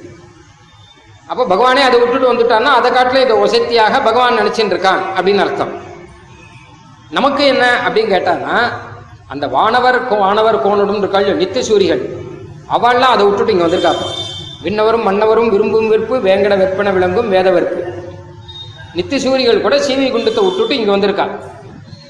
அவர்கள் இங்கே வந்து எம்பெருமானுக்கு சேவை செய்கிறான் நான் பிள்ளான் சாதிக்கும் போது திருநாட்டிலே போய் கைங்கரியம் செய்வதென்றோ பிராப்பியம் அங்கதானே போய் கைங்கரியம் செய்யணும்? ஏன் இங்கே ஒழிவில் காலமெல்லாம் உடனாய் பண்ணி வழிவிலா அடிமை செய்ய வேண்டும்? அப்படின்னு இங்கே போய் ஏன் கைங்கரியம் செய்ய சொல்லுகிறீர்? அப்படின்னு ரெண்டாவது பாட்டில் கேட்டுண்டு திருநாட்டில் உள்ளாரும் கூட இங்கே வந்து தான் கைங்கரியம் செய்கிறாங்க நீ அங்கே போய் என்ன பண்ணுறது அங்கே இருக்கோம்லாம் காணும். எங்கே போயிருக்கானா? எல்லாரும் திருவேங்கட வேலைக்கு போயிருக்கானா? இது தெரிஞ்சிருந்தா நானும் அங்கேயே போயிருப்பேனே நம்ம. அவள் இங்கே தானே வந்திருக்கா. ஏன்னா திருவேங்கடமுடைய ஆண் குணங்களிலே அகப்பட்டு இந்த குணங்களிலே அகப்பட்டு அவள் இங்கே வந்துட்டாளாம் மொத்த பேரும். அப்போ சீவைகுண்டத்தில் பெருமாளுக்கு இல்லாத ஒரு குணம் இங்கே திருவேங்கட வலையில் பெருமாளுக்கு இருக்குது அதில் ஈடுபட்டு அவெல்லாம் வந்திருக்கான்னு வியாக்கியானம் பண்ணியிருக்கா. அதுதான் வானவர் வானவர் கோனடும் சிந்து பூமகிடும் திருவேங்கடத்து அந்தமில் புகழ் அப்படின்னு. சீவைகுண்டத்தில் கூட அந்தம் இருக்கும் போல இருக்கு. ஆனால் இங்கே அந்தமில்லாத புகழ் இருக்கு. எல்லை இல்லாத குணங்கள் இருக்கு. சுருக்கமாக சொல்லணும் அப்படின்னா பகவானுடைய குணங்கள்ல பரத்வம் முதலான குணங்கள்லாம் சீவைகுண்டத்தில் தெரியும். ஆனால் சௌசீல்யம் சௌலபியம் முதலான குணங்கள்லாம் இங்கே வந்தால் தான் தெரியும். அங்கே தெரியாது. அங்கே நித்திய சூரிகள் சதாபசியந்தி சூரையா அப்படின்னு சொல்லி எப்பவுமே பகவானை அப்படியே நித்தியம் சேவிச்சுட்டு இருக்கா. தத் விப்ராசோ அப்படின்னு சொல்லி அவர்கள் எப்பவுமே ஸ்தோத்திரம் பண்ணிட்டு இருக்கா சர்வஜனான அவர்கள் ஸ்தோத்திரம் பண்ணி சேவிச்சுட்டு இருக்கிறதுல பெருமை இல்லை. ஆனால் இங்க வந்து ஒன்றும் தெரியாத மூடர்கள் கூட பகவானை சேவிச்சுண்டு பகவானை சேவிச்சு கோவிந்தா கோவிந்தா நாமத்தை சொல்லிட்டு இருக்கும்போது அந்த அவர்களுக்கு தன்னுடைய கொடுத்துட்டு இருக்கான் இல்லையா பகவான்? அவனுடைய சௌசீரிய குணமும் அவனுடைய சௌலபிய குணமும் அவனுடைய வாத்சல்ய குணமும் இங்கே பிரகாசிக்கிற மாதிரி அங்கே பிரகாசிக்கிறது இல்லை அழகா சொன்னார். சீவைகண்ட லோகத்திலே மீனுக்கு தண்ணி கொடுத்துட்டு இருக்காராம் அவர் மறுபூமியில் இருக்கிறவருக்கு தண்ணி கொடுக்குற இடம் இது. அங்கே மீனுக்கு தண்ணி கொடுக்குற இடம் அது. அதனால் அதை காட்டிலும் இங்கே தான் அந்த குணம் பிரகாசிக்கிறதுன்னு இதை அனுபவிக்கணுங்கிறதுக்காக நித்திய இங்கே வந்து பகவானை ஸ்தோத்திரம் பண்ணிட்டு இருக்கார் அப்படின்னு வியாக்கியானம். இது எல்லாருமே ஆச்சரியமாக சொன்ன வியாக்கியானம். இங்கே பிள்ளான் வந்து ஒரு சின்ன பதம் ஒன்று சேர்த்துருக்காரு இங்க. அடியார்க்கு என்னை ஆட்படுத்த திருக்குணம் அப்படின்னு ஒன்று சேர்த்திருக்கார். அந்தமில் புகழ்னு சொல்லச்ச எம்பெருமான கல்யாண குணத்தை சொல்லச்ச அடியார்க்கு என்னை ஆட்படுத்த ஒரு கல்யாண குணம். ஆட்படுத்த வல்ல ஒரு கல்யாண குணம் அப்படின்னு சொல்ற. இது இந்த பாசுரத்தில் எங்கேருந்து கிடையாது அந்த சாக்ஷா சுவாமி வியாக்கியானம் பண்ணியிருக்கார் திருவாரூர்படிக்கு வியாக்கியானம் சாக்ஷாத் சுவாமி பண்ணிருக்கார் சாக்ஷாத் சுவாமி வளவளன்னு ஒன்றும் பண்ணலை. திருவாரூர்படியில் சாதிச்ச விஷயம் பாசுரத்தில் எந்த இடத்துல இருக்கு? எந்த இடத்துல அது மறைஞ்சிருக்கு? ஏதோ இடத்துல மறைஞ்சிருக்கும். எங்க மறைஞ்சிருக்குங்கிறத அவர் காய்க்க இதுதான் வியாக்கியானம் சாட்சாத் வைக்கணும் வியாக்கியானம். இந்த இடத்துல மறைஞ்சிருக்கிற அர்த்தம் அதை இப்படி பிரகாசம் பண்றார். அப்படி மாத்திரம் தான் இருக்கும். ஆனா அது பார்த்தா தான் நமக்கு புரியும். இல்லாட்டா புரியாது. அப்ப பிள்ளான் வியாக்கியானத்துல மாத்திரம் அடியார்க்கு என்னை ஆட்படுத்த ஒரு பெருங்குணம் பகவானுடைய குணங்கள்ல பெரிய குணம் என்ன அப்படின்னு கேட்டா பக்தர்களோடு கூட பாகவதர்களோடு கூட நம்ம சேர்த்து வச்சதுதான் பெரிய குணம். அதான் அதான் அந்த எல்லாரும் சேர்ந்து இருக்கவே தானே? கைங்கரியம் பண்ணிட்டு இருக்கோம். நம்ம வேற யாரையோரோடையோ நம்மளை சேர்த்து வச்சிருந்தா வச்சுக்கோங்க. நம்ம வேற எங்கெங்கேயோ போயிருப்போம். அப்படிலாம் இல்லாமல் ஒரு பாகவத கோஷ்டியில நம்ம சேர்த்து வச்சிருக்காருங்கிறது தான் பெரிய குணம். பெருமாள் பண்ற ஒரு பெரிய உபகாரம் நமக்கு இது. அதை இந்த பாசுரத்துல எங்கேருந்து கிடைச்சது அப்படின்னா சாக்ஷா சுவாமி சாதிக்கிறார் எந்தை தந்தை தந்தை தந்தை தந்தைக்கும் முந்தைன்னு சொல்றாரோ இல்லையோ? தந்தைனா சுவாமின்னு அர்த்தம் இங்க. என்னுடைய சுவாமி அவருடைய சுவாமி அவருடைய சுவாமி அவருடைய சுவாமி அவருக்கும் சுவாமி அப்படின்னு எல்லாருக்கும் சுவாமியாக எம்பெருமானை சொல்றார். அப்ப என்ன அர்த்தம்? அப்படின்னு கேட்டா நான் உன்னுடைய தாசன் இல்லை உன்னுடைய தாசனுடைய அடியார் அடியார் தம் அடியார் அடியார் தமக்கு அடியார் அடியார்னா அதாவது பெருமாளை சொல்லச்சும் அப்படி போயிட்டே இருக்கும். எந்தை தந்தை தந்தை தந்தைன்னு. தன்னை சொல்லச்சும் கீழே வந்துட்டே இருக்கும். அடியார் அடியார் தம் அடியார் அடியார் தமக்கு அடியார் அடியார் இப்படி வந்துட்டே இருக்கும். ஒரு முடிவு இல்லாமல்.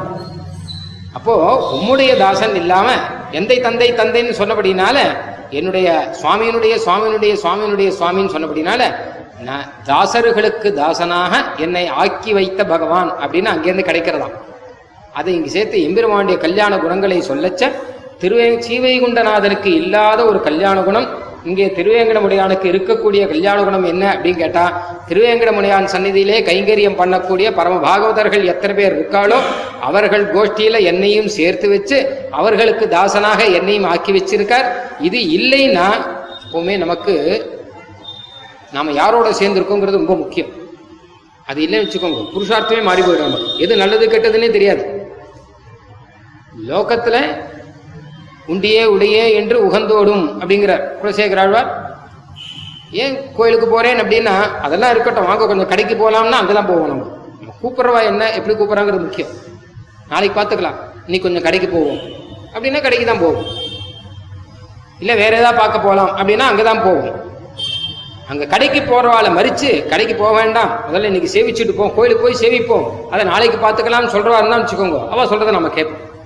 நம்மளுடைய பிரவருத்திகளை நிர்ணயம் பண்ணுவது நம்ம சுற்றி இருக்கிறவர்கள் தான். அது ஒன்றும் சந்தேகமே கிடையாது.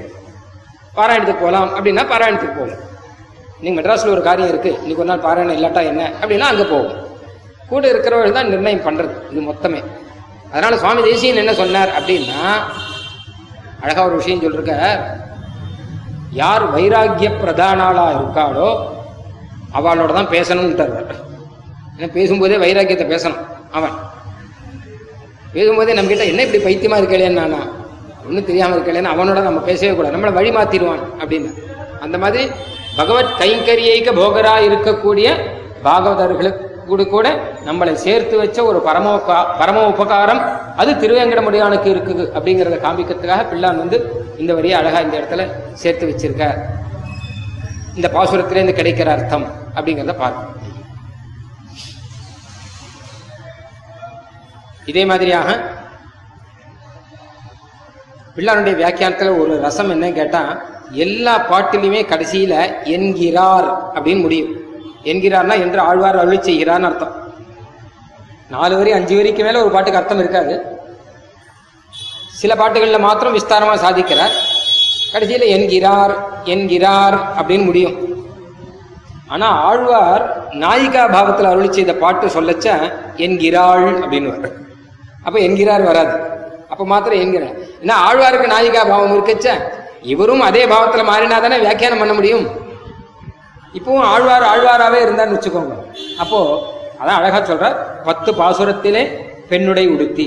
பத்து பாசுரத்துல பெண்ணுடை உடுத்தி பேசி பதினோராவது பாசுரத்திலே குருகூர் சடகோபன்னு சொல்லுவார் இது ஆண்டாளை பத்தி சொல்லும்போது திருப்பாவை வியாக்கியானத்துல அழகா சொல்லியிருக்கா பத்து பாசுரத்திலே பெண்ணுடை உடுத்தி பதினோராறு பாசுரத்திலே குருகூர் சடகோபன் என்று சொல்லும்படி இவளுக்கு வேண்டாம். ஆண்டாருக்கு அந்த கஷ்டம் கிடையாது. ஏன்னா நாயகியாவே இருக்கார் இல்லையா? அவர்.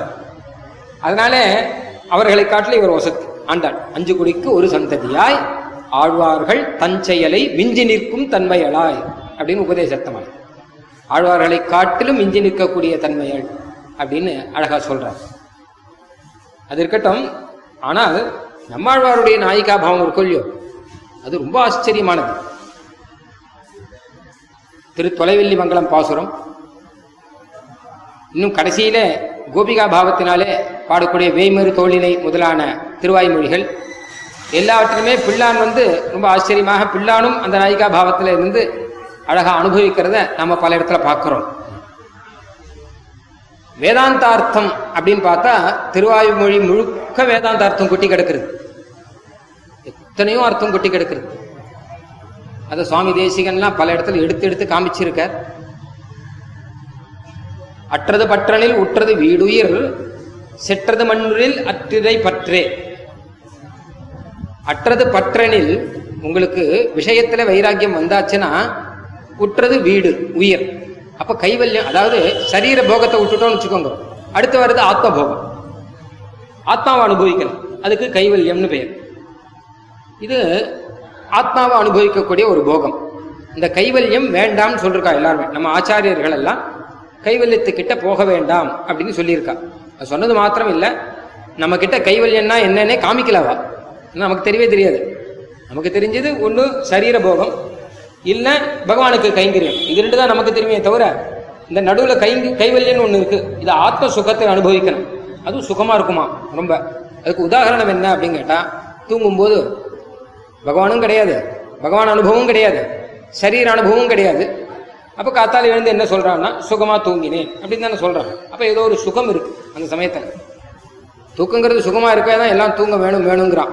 தூங்கணும் தூங்க வேணும் வேணும். தூக்கம் வரலைன்னா என்ன பண்றது? தூக்க மாத்திரை போட்டுன்னு தூங்கணும். அந்த சுகத்தை விடக்கூடாது. தூக்க மாத்திரை போட்டுண்டாவது தூங்கி தான் ஆகணும் மனுஷன் அப்படின்னு சுகமாக இருக்குது அது விடுவானே. ஒருத்தன் என்ன பண்ணா அவனுடைய எஜமானனை எஜமானன் படுத்துட்டு இருக்கான். தூங்கிட்டு இருக்கான். பதினோரு மணி இருக்கும். அவனை தட்டி போய் ஐயா எழுந்திருங்க எழுந்திருங்க எழுந்திருங்க அப்படின்னா. ரொம்ப கஷ்டப்பட்டு எழுந்து என்னடா அப்படின்னார். இப்படி அநியாயமா தூக்க மாத்திரை சாப்பிடாம தூங்குறங்களே. நீங்க தூக்க மாத்திரை சாப்பிட்டு தானே தூங்குற வழக்கம். இன்னைக்கு அதை மறந்துட்டு போய் தூங்குறங்களேன்னு தான் எழுப்பினேன் அப்படின்னாடா எதுக்காக சொல்ல வரேன்? தூக்கம்ங்கிறது ஒரு புருஷார்த்தம். ஆனா தூக்கம் வரல அப்படின்னா இந்த இடத்துல சொல்லலை. வெளியூர்லலாம் சொல்கிறேன் தூக்கம் சரியா வரல அப்படின்னா உபன்யாசத்துக்கு பொங்கன்னுவா. அங்கே போய் உட்காந்தா ஆச்சரியமாக தூக்கம் வரும். இப்போ அந்த கைவல்யம் அப்படிங்கிற சுகம் அது ஒரு சுகம் அது. அது ஆத்மானுபவ சுகம் அது. அதனால சரீரத்தில் போகத்தை விட்டாச்சுன்னா அடுத்தது அது வந்து சேரும். அற்றது பற்றனில் உற்றது வீடு உயிர். செற்று அது. ஆனா அதை விட்டுடணும். அதுல ஈடுபடக்கூடாது. மண்ணுரில். அதை விட்டுட்டு திருடமான ஒரு பலன் கிடைக்கணும் அப்படின்னு ஆசை இருக்குமானால் அற்று இறை பற்றே பகவான் ஆசிரியன். அதாவது முதல்ல ஆரம்பத்திலேயே இந்த சரீர போகத்தை விடும்போதே அதுக்கு பதிலாக ஏதாவது ஒன்று வச்சுட்டு தானே சரீர போகத்தை விடணும். அப்போ பதிலாக எதை வச்சுக்கணும் அப்படின்னா பகவத் அனுபவத்தை முதல்ல வச்சுண்டு இந்த சரீர அதாவது இந்த வைராக்கியம் வரும்போதே வெறும் வைராக்கியம் கூடாது. வெறும் வைராக்கியங்கிறது வரட்டு வைராக்கியம் அது. அது அது அது ருச்சி இல்லை. பகவத் விஷயத்தில் ஆசை வர வர இங்கே வைராக்கியம் வரணும். மார்பால் மனம் சுழிப்ப மங்கையர் தோல் கைவிட்டு அப்படிங்கிறார் ஆழ்வார். அந்த பக்கம் ஆசை வர வர வர இந்த பக்கம் ஆசை குறைஞ்சுட்டே வரணும். அப்படி இல்லைன்னு வச்சுக்கோங்க. அப்போ நைஷ்கர்மிய வப்யச்சுத பாவ வர்ஜம் நசோபதே ஞானமயம் நிரஞ்சனம் பாகவதம் சொல்றது. வைராக்கியமா இருந்தா கூட அச்சுத பாவம் இல்லைன்னு வச்சுக்கோங்க. அது ந சோபதே. அது ஒரு மரட்டு வைராக்கியம். அது நிற்கவும் நிற்காது முதல்ல. ஏன்னா மனுஷனுக்கு ஏதாவது அனுபவிச்சுட்டு தான் இருக்கணும். அதனால ரசவர்ஜம்.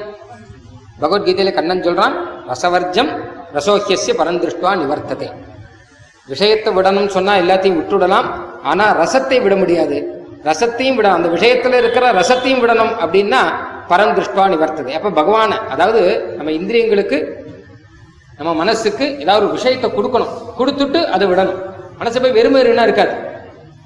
மனசுக்கு ஒண்ணு கொடுத்துட்டு நீ அதை விடுன்னு சொல்லணும். அப்ப கிருஷ்ணன் என்ன சொல்றான் மனசுக்கு என்னை கொடுத்துடு கொடுத்துட்டு மற்ற விஷயங்களை விட்டுடு அப்படின்னு பகவத்கீதையில அழகா சொல்றான் அந்த மாதிரியாக நீங்கள் முதல்ல வைராக்கியத்தோடு எல்லாத்தையும் விடும் பொழுதே பகவானை பற்றி கொண்டு அதை விடுங்கள். அப்ப நடுவில் கைவல்யன்னே தெரியாது. இதுதான் நமக்கு பெரியவாள்லாம் காமிச்சு கொடுத்துருக்காங்க. இந்த இடத்துல சுவாமி தேசிகன் வந்து ஒரு அழகா ஒரு வியாக்கியானம் ஒன்று பண்ணிருக்கார் ரகசியத்தை சாரத்தில் மண்ணுரில் என்பதற்கு விவச்சேத்தியமாய் சொன்ன கைவல்யம் அனித்யம் என்னுமிடம் வெஞ்சிதமாயிற்று அப்படின்னு அழகா சொல்றார். மண்ணுரில் அப்படின்னா பிள்ளான் அதுக்கு வியாக்கியானம் சொல்றார். அதில் அகப்படாதே. அதில்னா அந்த கைவல்யத்தில். இந்த கைவல்யத்தை போ- கைவல்யத்தை அனுபவிச்சுட்டு அப்புறம் வெளில வருது கிடையாது. கைவல்யத்தில் அகப்படக்கூடாது. அதில் அகப்படாதே. சுவானுரூபமான பகவத் கைங்கரிய அனுபவத்தை பெற்று நிலை நிற்க வேண்டில் மண்ணுரில்ங்கிறதுக்கு அர்த்தம். தனக்கு அனுரூபமான பகவத் கைங்கரியத்தை பெற்று மண்ணுரில் திடமா நிற்கணும்னா நிலை நிற்கணும்னா அப்போ எம்பெருமானை பிடித்துக்கோங்கன்னு சொல்ற இப்ப நிலை நிற்க வேண்டில் அப்படின்னு சொன்னபடினாலே கைவல்யம் நிலை இல்லாதது அப்படின்னு தெரியுது. இது நிலையானது அப்படின்னு தெரியுது அப்படின்னு சுவாமி தேசிகன் ஒரு வேதாந்த அர்த்தத்தை இங்க அழகா எடுத்து சாதிச்சிருக்கார் என்ன கேட்டால் இதுல சில சம்பிரதாய பேதங்கள்லாம் இருக்கு. அதனால அதை இப்போ விஸ்தாரமா சொல்ல போறது இல்லை ஆனா இந்த ஒரு அர்த்தம் இதுல கிடைக்கிறது. ஆனா இதுல பிள்ளான் வந்து சின்னதா ஒரே விஷயம் சொல்லி முடிச்சிடுறேன். இதுல வந்து அதில் அகப்படாதே பகவத் அனுபவத்தை பற்றி நிலை நிற்க வேண்டியிருக்கில் அப்படின்னு சொன்னா போரும். ஆனா ஆத்மானுரூபமான சுவானுரூபமான பகவத் அனுபவத்தை பெற்று அப்படின்னு கூட சேர்த்திருக்க அது இங்க பாசுரத்துல இல்லை. அது சேர்த்ததுக்கு ஒரு அபிப்பிராயம் இருக்கு. என்ன கேட்டா இன்னொரு பாசனம் ஒன்று இருக்கு. குருகா நீளா அப்படின்னு ஆரம்பிச்சு ஒரு பாசனம் ஒன்று இருக்கு. அந்த பாசுரத்தில் சொல்ற தாற்பயம் என்னன்னு கேட்டா கைவல்யம் அப்படிங்கிற சுகமானது முடியவே முடியாமல் அனந்தமாக இருக்கும் அப்படின்னு இருக்கட்டும். வச்சுக்கோங்க. கைவல்யங்கிற சுகமானது அபரிச்சேத்தியமான ஒரு ஆனந்தமாக இருக்கும் அப்படின்னு வச்சுக்கோங்க. பகவத் ஆத்மானுபவ சுகம்ங்கிறது இருக்கும் இல்லையோ அது கொஞ்ச காலத்தில் முடிஞ்சிடும் அப்படின்னு வச்சுக்கோங்க. பகவத் ஆத்மானுபவ சுகம்ங்கிறது ஒன்றுமே கிடையாது. ஒரு சாதாரண சுகம்தான் அப்படின்னு வச்சுக்கோங்க. அப்படி ஆனாலும் எனக்கு இதுதான் வேணும். பகவத் ஆத்ம சுகம்தான் வேணும். கைவல்ய சுகம் எனக்கு வேண்டாம். அது அளவில்லாமல் இருந்தாலும் எனக்கு அது வேண்டாம். இது அளவோட இருந்தாலும் இதுதான் எனக்கு வேணும். ஏன் அப்படின்னு கேட்டால் இது எனக்கு அனுரூபமானது. நான் பகவத் சேஷனும் இல்லையோ? இப்போ பகவத் சேஷதைக்க ரசன். இந்த ஆத்மாங்கிறதுக்கு சொரூபம் என்ன கேட்டா பகவத் சேஷத்துவங்கிறது சொரூபம் அந்த சொரூபத்துக்கு சேர்ந்து போகக்கூடிய ஒரு போகம் இது. அதனால பகவத் சேஷதைக ரசமான சொரூபத்துக்கு அனுகுணமாக பகவத் கைங்கிறது அங்க வருது இதுல. அதனால நான் அதை வேண்டாம் இதை வேண்டாம் இந்த பிராகிருத போகம் வேண்டாம் சொன்னதெல்லாம் அது கொஞ்ச நாள்ல போயிடுங்கிற காரணத்தினால சொல்லல. அது எனக்கு ஸ்வரூபம் இல்லை எனக்கு ஏற்றதில்லை. நான் அவளுக்கு ஏற்றதுன்னு ஒன்று இருக்கும் இல்லையோ? மனுஷனுக்கு ஏற்றது எடு அப்படின்னா ஆகாரம் சாதம். மாட்டுக்கு பிடிச்சது எதுன்னா புல்லு. இப்போ மனுஷனுக்கு போய் புல்லு சாப்பிட முடியுமோ? நம்ம பச்சை புல்லு இருக்கும் இல்லையோ? ரொம்ப ஆச்சரியமாக இருக்கும். மாட்டுக்கு பச்சை புல்லு நல்லா இளம் தளிர் புல்லை பார்த்தா பரம ஆனந்தம் மாட்டுக்கு. ஒட்டகத்துக்கு அந்த மான் தளிர் கொல்லியோ அது பிடிக்கவே பிடிக்காது. ஆனால் வேப்பன் தளிர் இருக்கும் அது அதுக்கு பரமானந்தம் ஏன்னா அது அதுக்கு ஒன்று ஒன்று இருக்குது நமக்கு அதுக்காக புல்லை சாப்பிட முடியுமோ? கீரையே சாப்பிட முடியல. கீரையை பண்ணி தினமும் கீரை பண்ணி சாப்பிடுன்னு நிறையா இப்போ பிரச்சாரங்கள்லாம் வந்துருக்கு அப்போ ஒருத்தர் என்ன பண்ணார்? நிறையா இந்த பிரச்சாரங்கள்லாம் நிறையா வந்துருக்கு நித்தியம் ஒரு கீரை ஒரு நாள் தூதுவளை ஒரு நாள் அகத்தி கீரை அப்படின்னு ஒரு லிஸ்ட் எல்லாம் போட்டு வரிசையாக ஏழு நாளுக்கும் ஏழு கீரை லிஸ்ட்டு போட்டுட்டார். போட்டுட்டு ஆற்றுல மாமி கிட்ட போய் இந்த கீரை எல்லாம் வாங்கி நித்தியம் சாப்பிட்டா நல்லது. அப்படின்னு அதனால் இதை பண்ண வேண்டியது. அப்படின்னு சொன்னார். அந்த மாமி சொன்னால் இதோ பாருங்க இந்த கீரையெல்லாம் இங்கே பண்ண முடியாது. உங்களுக்கு இதெல்லாம் சாப்பிடணும்னு இருந்ததுன்னா கார்த்தால கிழமை இந்த மார்க்கெட்டு பக்கம் போய் அப்படியே மேய்ஞ்சிட்டு வாங்க. இப்போ வந்து இந்த தலையை பண்ணி கொடுக்குற வேலையெல்லாம் கிடைக்காது அப்படின்னு சொல்லி. எதுக்காக சொல்ல வரேன்? கீரையை சாப்பிட்றது கூட மாடு மேய்கிறது மாதிரி தான் அப்படிதான் நினைக்கிறான். மாட்டுக்கு புல்லுல ருச்சி. மனுஷனுக்கு அரிசி சாதம் பக்குவமாக இருந்தால் அது ருச்சி. அது எதுக்கு அது ருச்சி இருக்கும் இல்லையோ? அந்த மாதிரி இந்த ஜீவாத்மாவுக்கு பகவத் சேஷத்துவங்கிறது சொரூபமானபடினாலே பகவத் தாசத்துவங்கிறது தான் இதுக்கு சொரூபம். வேற சுரூபம் கிடையாது அப்படிங்கிறபடினாலே இந்த ஜீவாத்மாவுக்கு ஏற்றதானது எது அப்படின்னு கேட்டால் பகவத் கைங்கரியம் தான். மற்றதெல்லாம் அனுரூபமானதில்லை. நாம அனுரூபமா நினைச்சுட்டு இருக்கோம் அது பிரமன் தான் மேலே ஏறிட்டு ஏறிட்டு நம்ம வச்சுட்டு இருக்கிறது தான் சரீரம் மாதிரி. சரீரத்தில் இருக்கிறதவே பெருசா நினைச்சோம். ஒண்ணுமே இருக்காது. விஷயம் ஒன்றும் இருக்காது. எல்லாம் நாம ஏறிட்டு தானே. யாரோ ஒருத்தர் செஞ்சுரி போட்டானா பரமசுகமா இவன் நினைச்சுட்டு இருக்கான் கை கொட்டி ஆனந்தம் அவர் செஞ்சுரி போட்டார். யார்? சச்சின் டெண்டுல்கர். சச்சின் டெண்டுல்கர் செஞ்சுரி போட்டார். அப்படின்னா உனக்கு என்ன சந்தோஷம்? ரொம்ப நல்ல சந்தோஷம் வரும் ஆச்சரியமான சந்தோஷம் அவர் செஞ்சுரி போட்டால் அவருக்கு மேன் ஆஃப் தி மேட்ச் கிடைக்கிறது. முப்பதாயிரம் ரூபா கிடைக்கிறது. இவன் முப்பதாயிரம் ரூபா கொடுத்து ஒரு டிவி வாங்கி போட்டு வச்சுட்டு அதை பார்த்துட்டு செலவு பண்ணி அது சந்தோஷப்பட்டு இருக்காங்க இது என்னன்னு கேட்டால் ஏறிட்டு வச்சது. அவரோட கூட எனக்கு ஒரு சம்பந்தம் இல்லைன்னு விட்டாச்சுன்னா அந்த பிரச்சனை இல்லை. இந்த மாதிரி எல்லாமே ஏறிட்டு வைத்து கொண்டது தான் மொத்தமுமே. இதெல்லாம் விட்டுட்டு மொத்தம் கடைசியாக என்ன நிற்கிறதுன்னு பார்த்தா பகவானுக்கு தாசன் தான். அந்த தாசிய அனுபவத்தை பெற்று நிலை நிற்கணும். அப்படின்னு வேதாந்தார்த்தத்துக்கு உதாரணம் ஒன்று சொன்னேன்.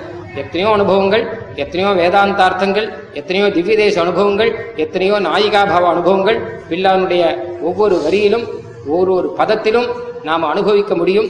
அதை அனுபவிப்பதற்கு இந்த பிள்ளானுடைய அனுகிரகம் நமக்கு வேணும்.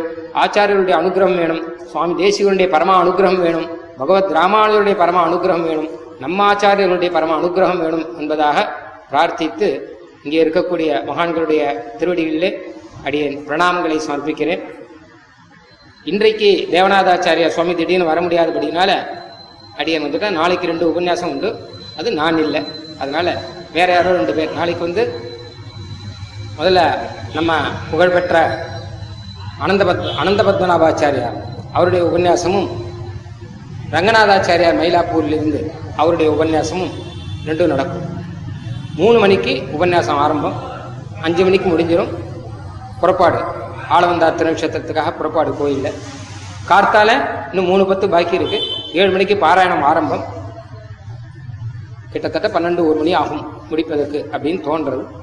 அப்போது திருவாராயப்படி சாத்துமறை அப்படிங்கிறது ஆளவந்தார் திருநட்சத்திரத்தோடு கூட இங்கே நடக்கும். அது சரியாக எத்தனை மணிக்கு நடக்கும்னு சொல்ல தெரியல. அது அழகாக போயின்னு இருக்கு. ஒரு ரீதியிலே பாராயணம் ரொம்ப ஆச்சரியமாக. திருவாய்மொழி சேவிப்பவர்கள் நிறைய பேர். அது மாதிரி திருவாராயப்படி சேவிப்பவர்களும் நிறைய பேர். அது மாதிரி அழகாக போயின்னு இருக்கும் இந்த வைபவத்தை எல்லாருமா இருந்து அழகாக நடத்தி கொடுத்துட்டு அங்கே நடத்தி கொடுக்குற எல்லாருக்கும் தன்யவாதங்களை நாமளே சமர்ப்பிச்சிருக்கோம் இப்போது அடியனுடைய தமையனார் ஆச்சரியமான விஷயங்களை சாதித்தார் அதுக்கு முன்னாடி இன்னிசை கச்சேரி காதுக்கு விருந்தாக அழகாக இருந்தது. ரொம்ப கஷ்டப்பட்டு வந்திருக்கப்பா தூரத்துல இருந்து நம்ம உற்சவம் நடத்துறதுக்கு பங்கெடுக்கணும் அப்படிங்கிறதுக்காக. முதல்ல சொன்ன மாதிரி எல்லாருமே ஒரு விஷயத்தை விட்டுட்டு தான் இன்னொரு இடத்துக்கு வர முடியும். அதனால இப்படி வந்து நடத்தி கொடுக்குற எல்லாருக்குமே தன்யவாதங்களை சமர்ப்பிக்கிறோம். கவிதார்க்கிக சிம்ஹாய கல்யாண குணசாலினே. ஸ்ரீமதே வெங்கடேஷாய வேதாந்த குரவே நமஹா.